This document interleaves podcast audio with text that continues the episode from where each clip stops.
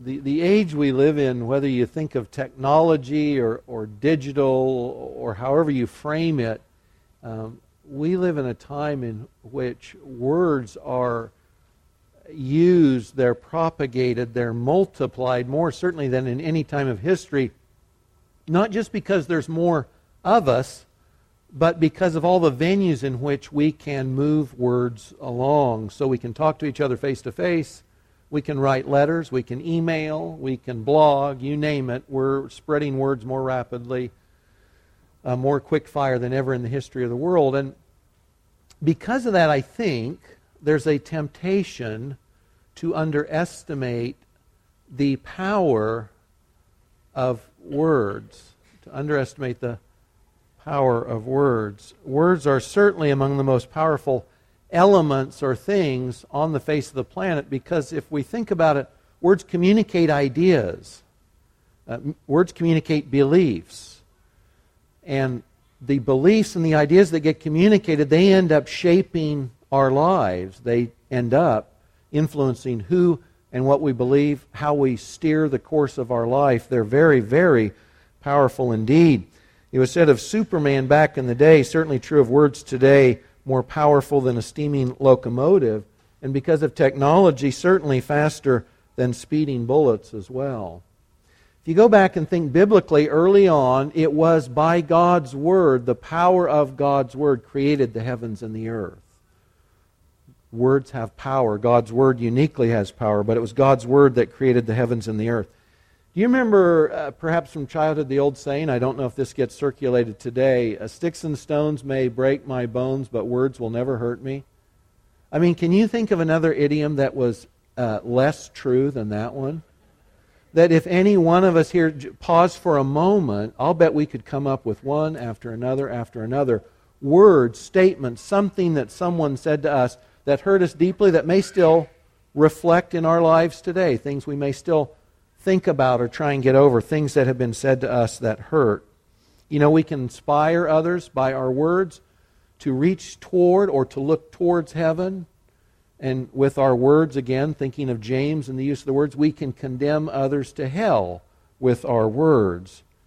The words we take in and believe and act on will shape our world and our responses to God and God's call on our lives. So guys, this is the thing this morning. Words have power. Words are powerful. God knows that, and He's addressed us through His Word uniquely so, but someone else knows that, and knows that very, very well. Satan knows that words have power also. The enemy of our souls, God's opposition, if you will, on this earth, in this world, Satan knows that words have power also. And so if you go back to the temptation account in Genesis three, just think for a moment, in whatever way, haphazard way this comes across in our own mind, all the sin, all the death, all the murder, all the wars, all the rapes, all the whatever kind of sin, anger, bitterness, envy you can think of, goes back to a point in time. Sin didn't exist before this thing happened, right? Before the temptation. And the fall of all of humankind and all the sin that came started after a few words were shared with one person. The temptation account in English is about a dozen words. It's less than that in Hebrew. And Satan goes up to our first mother, Eve, and says, has God indeed said you shall not eat from any of the trees in this garden? Has God said? It's a question, right? But think of it for just a minute. Satan's smart, isn't he? he he's highly cunning, and this is a phrase, a question, laden with malice and cunning. So it's not just a question. It's not just some innocent, innocuous set of words, is it? It's laden on his end with temptation. So he's insinuating a few things. He's insinuating, how could God be so small-minded, Eve, in keeping you from this simple pleasure? Why would He do that to you? He must not be good. He, he must not want what's in your best interest. Or, he'll say later, blatantly, God isn't telling you the truth. God's lying to you. You can't believe God. You can't believe His Word.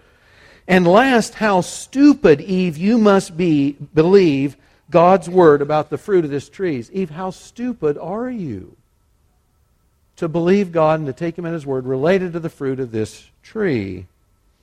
The first temptation, the enemy used incredulity, and he implied ridicule successfully against our mother. And he's been using ridicule, mocking, and the threat of embarrassment in his temptations to thwart God's purposes in our lives ever since. Ridicule, mocking, the threat of embarrassment. I believe you and I are supremely susceptible to defeat in the works of faith God calls us to, merely, simply related to the words that we will hear and may take in that will steal our hope, rob our joy, and lead us to believe God's promises may be true or may not be true, and if true, may be true for others, but not true for me. Think of this for just a minute. Esau had a birthright. And the Bible tells us very clearly he held it cheap because he sold his birthright for a bowl of stew, some red stuff. And friends, I'm convinced that we Christians today, we resemble Esau regularly because we sell our birthright cheap, which is to say, faced with no more than a little verbal intimidation, a temptation to be mocked or found wanting or embarrassed in front of others, based on a little ridicule, we will sell our souls and the work God gives us to do because we're afraid of what other people think of us. And that's exactly what you saw Satan doing initially with Eve. And that we fall with Eve, we sell our birthright cheap, faced with a little ridicule, the threat of embarrassment. These things ought not to be. Many times, have you not found this true in your own life? All the enemy has to do is ding us with a little threat of embarrassment, or zing us with some insinuation that others will find us wanting. Max Stiles is a guy worth knowing and reading. He's been an evangelist on college, university campuses across the, this country for a few decades. He also works primarily now in restricted, restricted countries. He said this. He said, most of the world fears the raised fist. So think of restricted countries he's working in. The raised fist, right, it represents the power of the police state or the army or political force raised up against us. Most of the world, he says, fears some kind of power that would be brought down upon the head of the Christian. But he says of Christians in the West, but we often fear the raised eyebrow.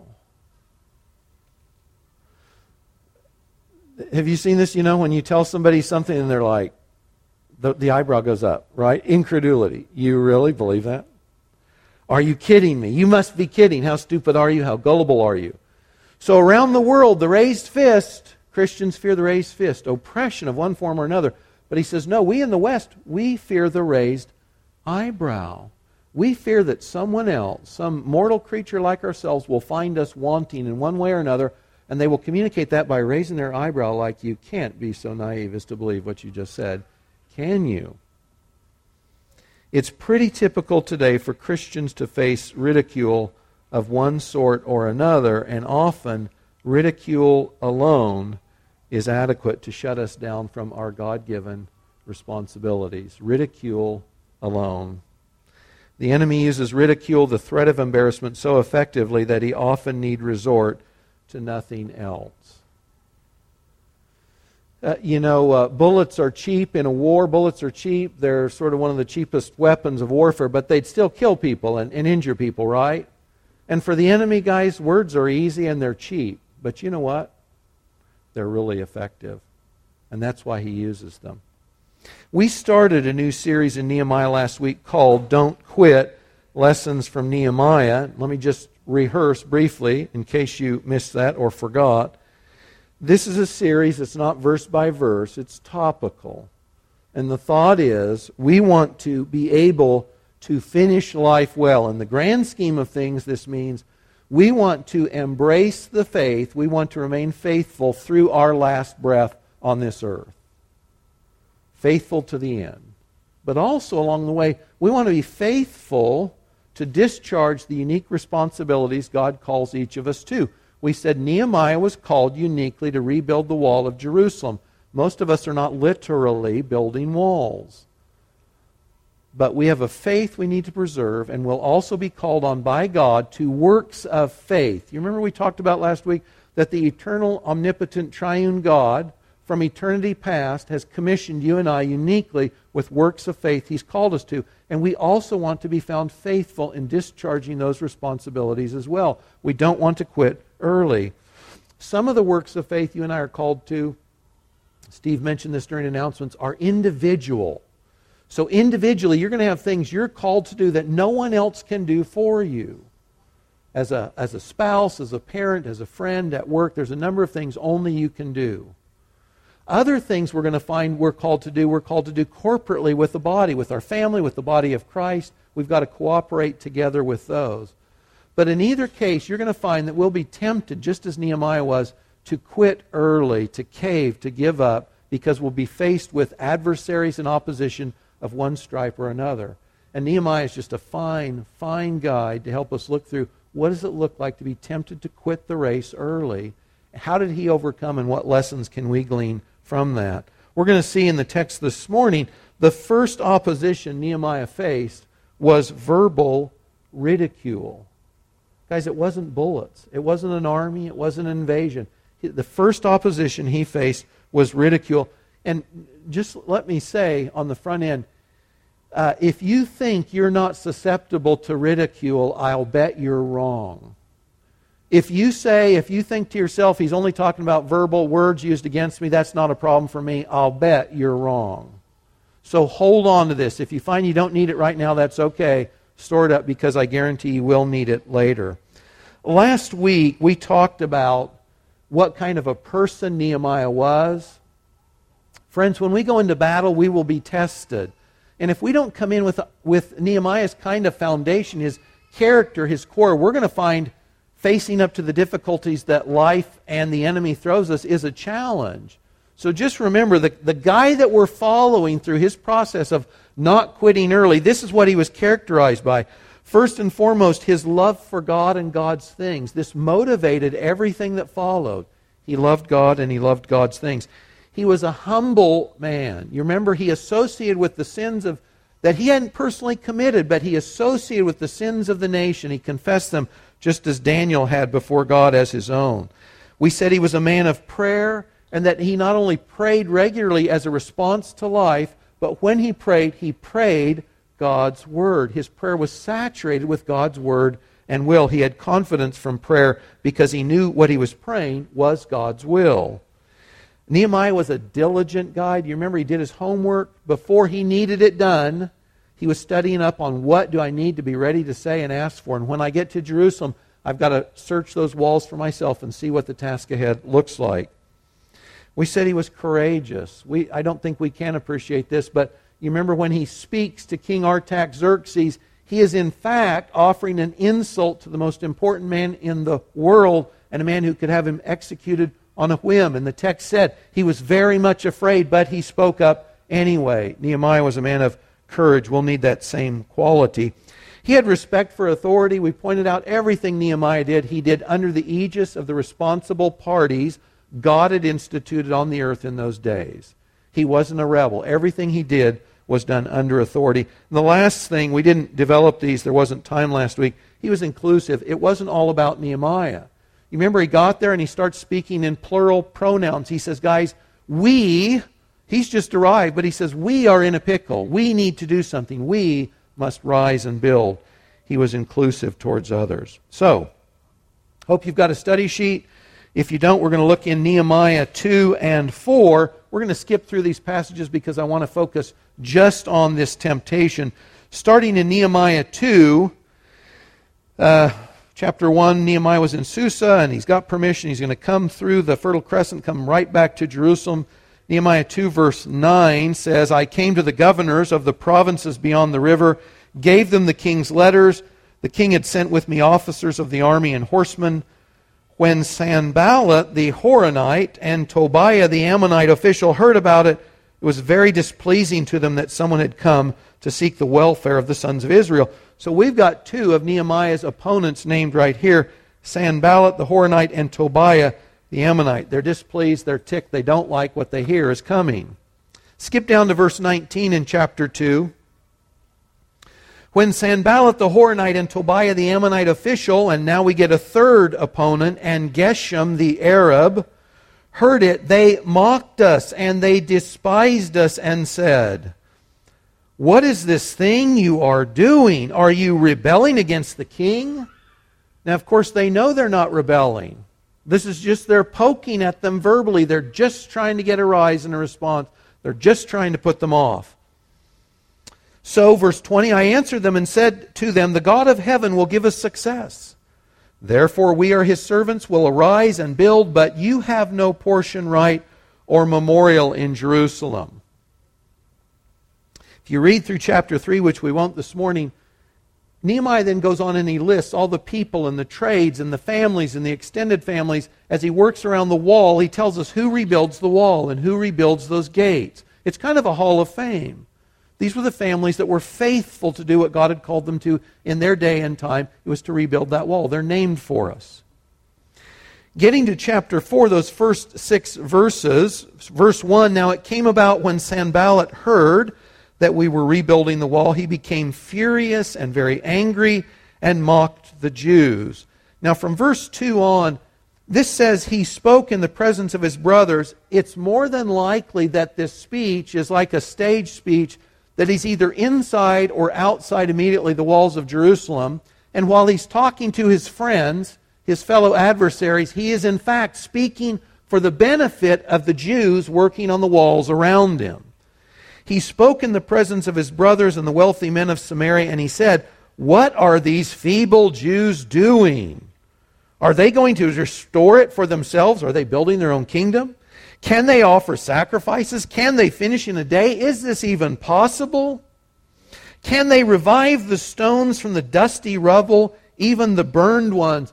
Remember, they're sifting through the piles of stone rubble from the fire that consumed Jerusalem under King Nebuchadnezzar. A lot of the limestone would have been charred, it would have been weakened, it would have been useful.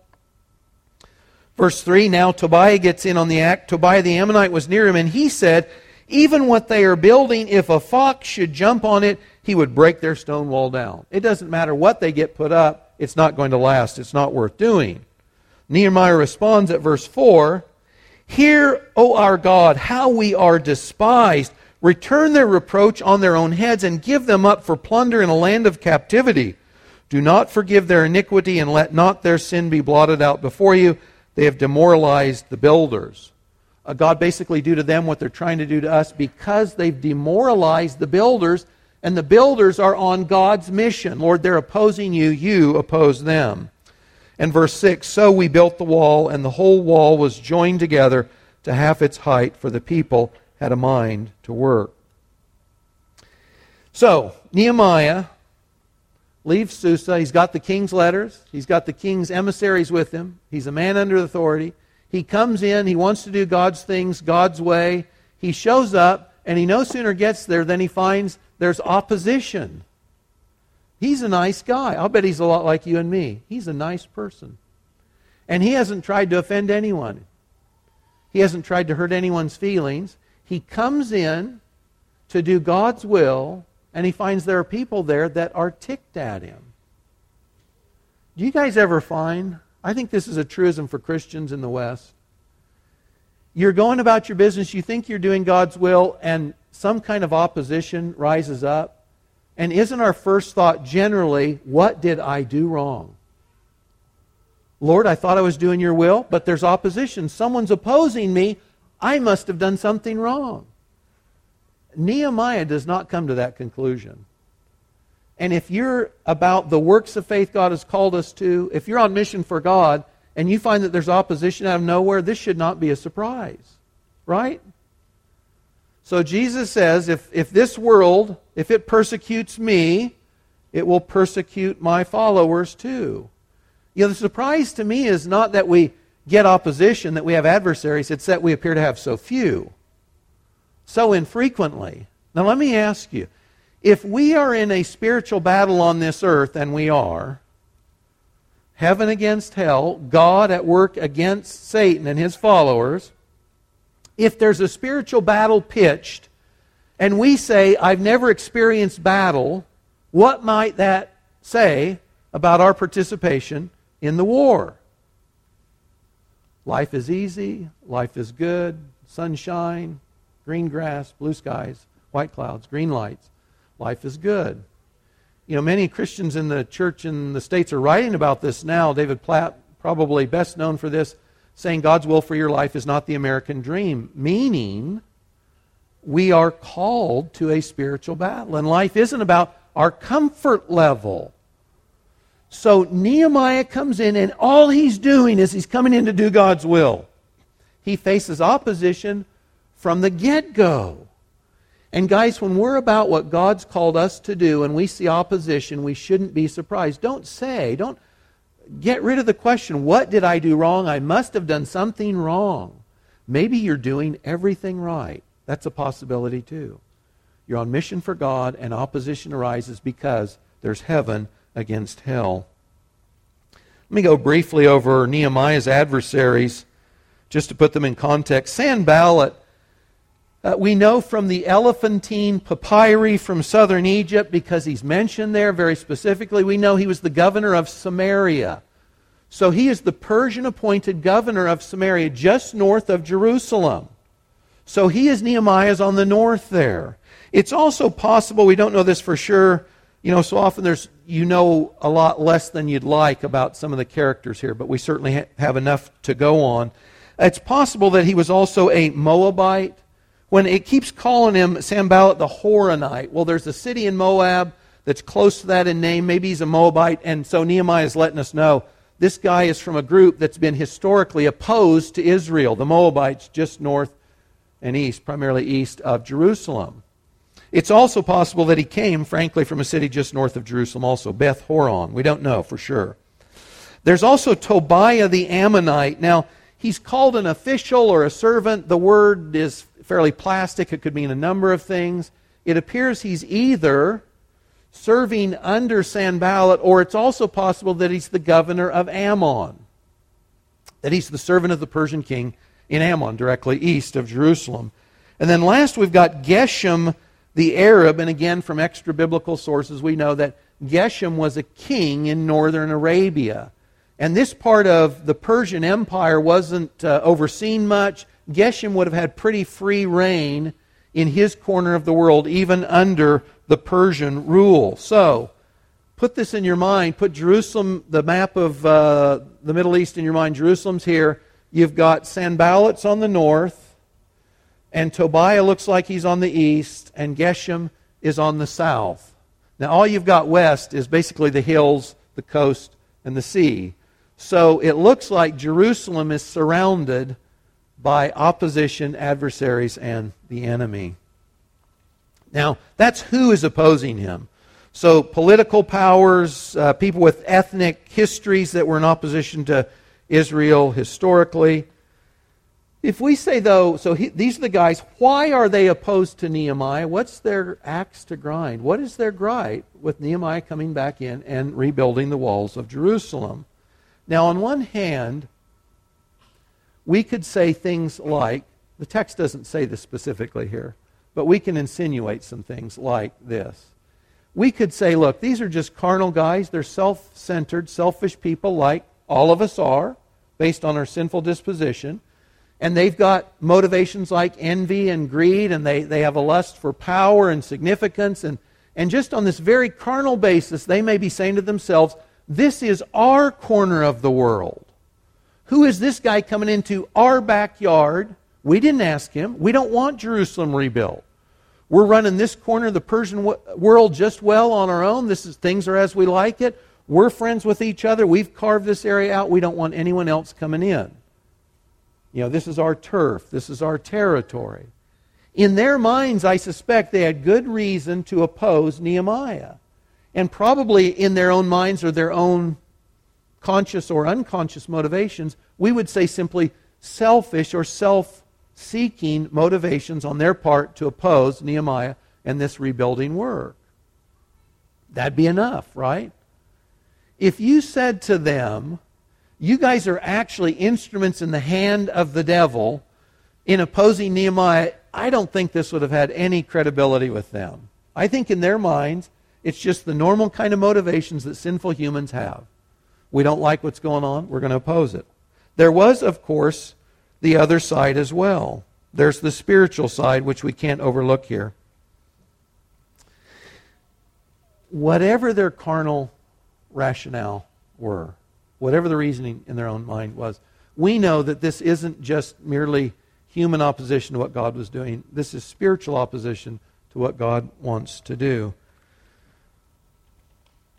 Jesus said in Matthew twelve, verse thirty, "He who is not with me is against me, and he who does not gather with me scatters."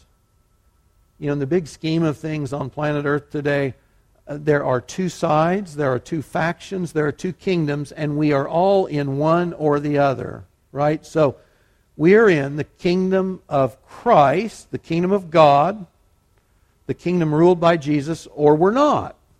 We're in the other kingdom. We're in the kingdom of darkness, ruled by Satan. We're scattering with Jesus, or we're gathering with Him. There's no in between. And Christians in the kingdom of light, working on those things God has given us to do, we will face spiritual opposition from folks in the enemy's camp, whether they would say to themselves or not, what they're doing is spiritually motivated. If it's against Christ and Christ's cause, you can bet that there's spiritual motivation and energy behind that. If you think historically for just a minute, uh, the Jewish people have been uniquely persecuted on this earth through history and around the world. And if you say, what's the deal with that? Uh, uh, numerically, they're a small group. They've been significant historically, certainly. But if you say, why the pogroms in early Russia against the Jews? What's with that? Or if you get to World War Two, and this is just recent, of course. Those are the ones all of us are familiar with, but this has gone on historically through the ages.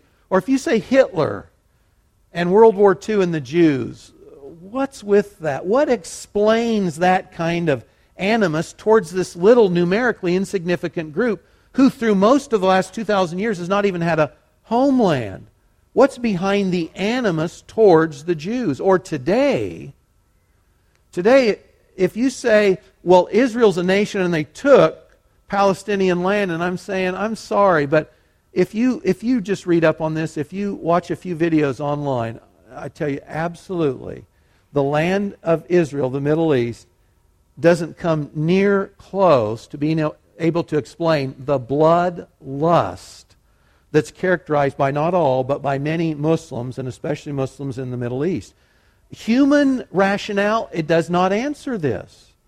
Now or historically, and this is the thing, Satan is pursuing those people who are part of God's plan and God's program. I'm convinced God isn't done with the Jews yet. Whatever your eschatology, however you see the, the future unfolding, the Jews are part of what God's going to do in the future, however you put those pieces together.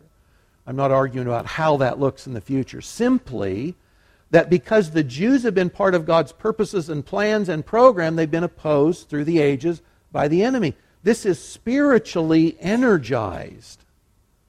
There is a spiritual animus behind that. And guys, for Christians, those who represent Christ on the earth today, there is a spiritual energy against Christians because we belong to Christ, because we're part of God's program and His plan. It's not merely human opposition. It never is.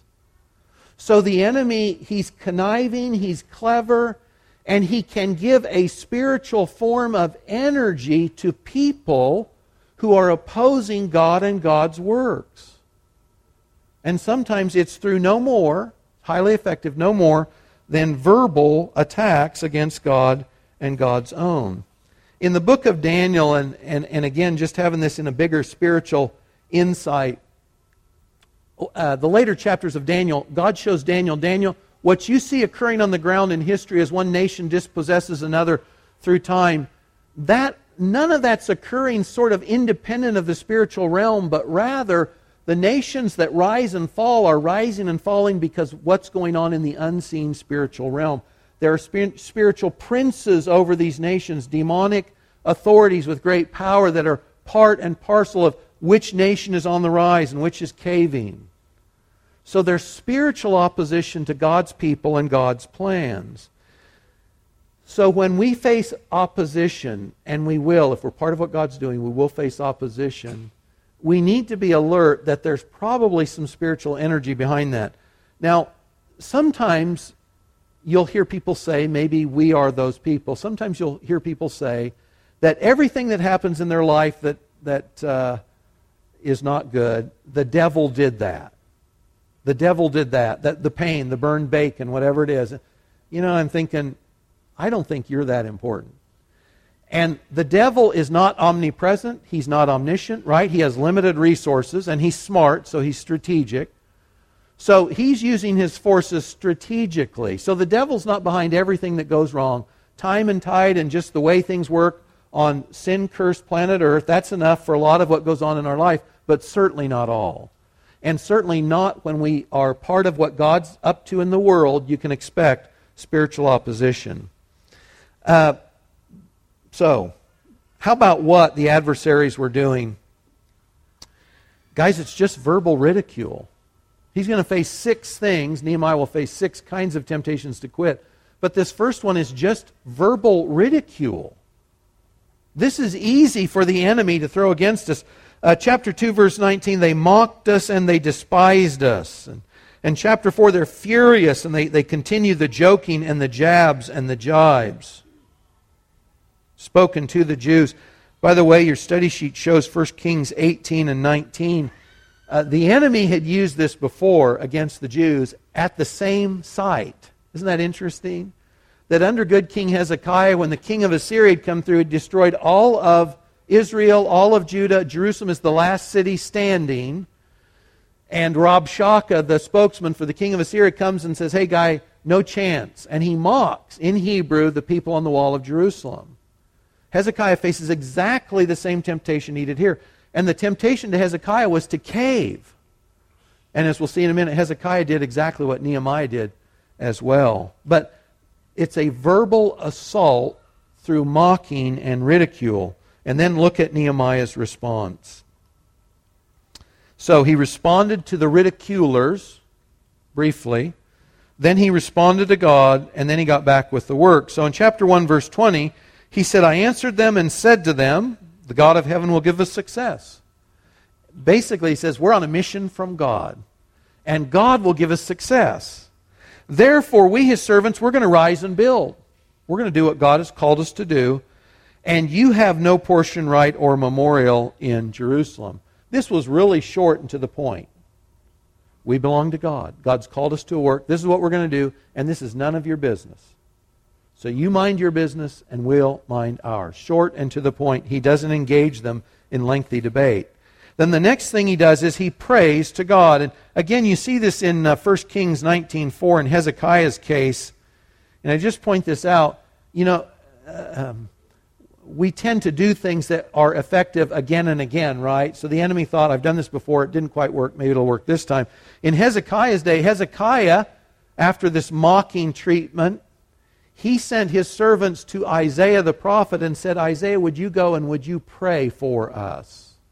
And that's exactly what Nehemiah does too. He goes and he prays to God. Uh, chapter four, verse four. Hear, O our God, how we are despised. Hear, O our God, how are we despised. Lord, would you listen to what they're saying about your people? And then he, he prays basically what we would call an imprecatory prayer. He says, they... The enemy have demoralized the builders. Lord, those who are on mission for you, for you, they have been demoralized by these guys. Would you take care of them? He went to his commander-in-chief and said, Lord, we have a problem. Would you oversee this? Would you help us? And then the third thing he did was he got back to work. Verse six says, we built the wall. The whole wall was joined together to half its height. For the people had a mind to work. The third thing he did was he simply got back on the job. I find it interesting, and for Christians today, I think this is a temptation for us. The work is the thing.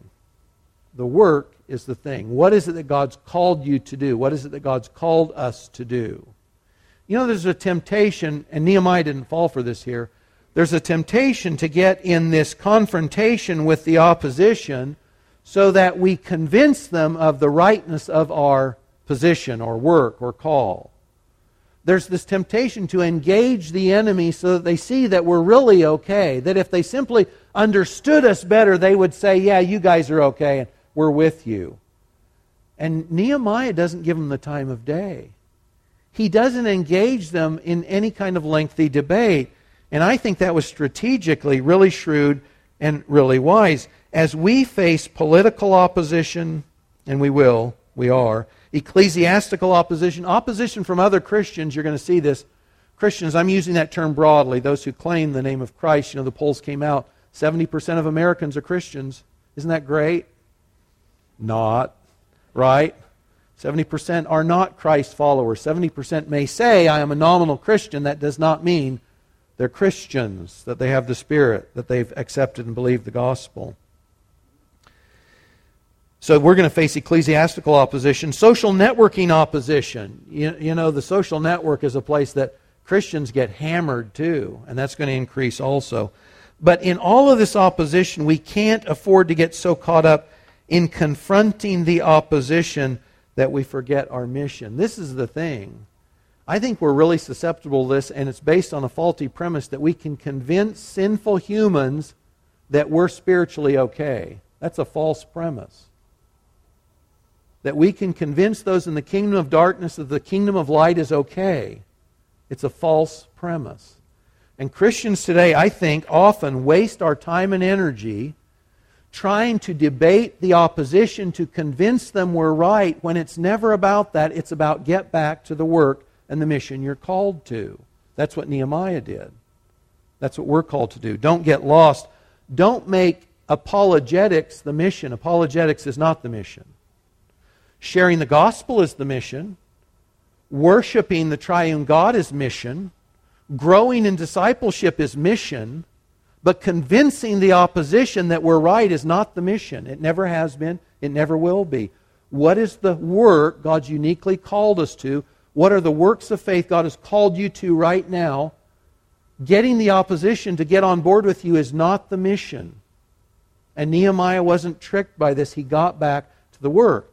You know, if these guys, if the opposition here, if their hearts were in the right place, they could have become proselytes, couldn't they? They could have joined in the work in Jerusalem if they said, Yahweh is our God, like Ruth the Moabitess did, right? She was from a group that God said may never enter Israel. But she did. Why was that? Because she converted. Because she wasn't identified by her ethnic past as a Moabite anymore, because she was a faithful follower of Yahweh. Getting the opposition to agree to our terms is never the goal. We just waste our time. There's a place for apologetics. Salt this, okay? However this looks like for you, I'm not sure. But make sure that we don't waste our time and energy doing something God hasn't called us to do. What is the work we're called to do? Nehemiah got back to the work, and so should we. Let's wind down, slow down. I need to close here really quickly, but I, I don't want to close without these questions. So, take a deep breath, close your eyes, pretend you're in first grade or kindergarten if you want. But uh, seriously, think about these questions. If you and I find ourselves susceptible to the temptation of ridicule and mocking, it's because we fear people instead of God. That's what all this comes down to. So ask yourself these questions. Just think through these with me for just a minute. Who defines us? Who defines who you are? Who defines who I am? Who defines my value? Who defines what the call in my life is to? Who do I take my cues in life from? Who do I allow to define my mission in life? Don't, t- don't tell yourself the right answer. Okay, Jesus, Jesus, this is not a Sunday school class. Jesus is always the answer, right? Don't say that if that's not true for you, okay? Who? Now, and these help. Who do we fear and whose opinion do we value? See, this is getting closer to the point, isn't it? If you and I can be mocked or ridiculed into silence when God has commissioned us to speak, friends, it means that people are God and God is not. It means that we have fallen for the temptation to fear man more than God. Who do we believe and who do we look to for approval? Uh, you can open your eyes now. I don't know if this happened to you. Probably for most of us in here in one form or another this has happened. Someone in childhood or, or kids for you guys today, peers, maybe this happens to you today. So someone says to you, I dare you to do this. I dare you to do this. What are they doing? They're saying, I'm God and you're my underling. And if you'll jump through the hoops I assign you, I might say that you have status in my sight. Isn't that nice of them? You see, they're taking on the role of God, and they're saying, you're my servant. I dare you. Or if they say, you're a chicken. You're just afraid to. What are they saying? They're saying more of the same. They say, you don't have value in my eyes. Don't you want to have standing and value in my eyes? And if you'll jump through my hoops my way, then I'll say, you're okay. You're approved. You see, all this is based on idolatry. If we find ourselves susceptible to mocking and ridicule, it means we fear men more than God. Is that really what we want to do? Do we want to ultimately take our cues from sinful people like ourselves? You know, I might think one day you're okay, and the next day I might think, no way. And you might think the same about me. Well, how fickle we are.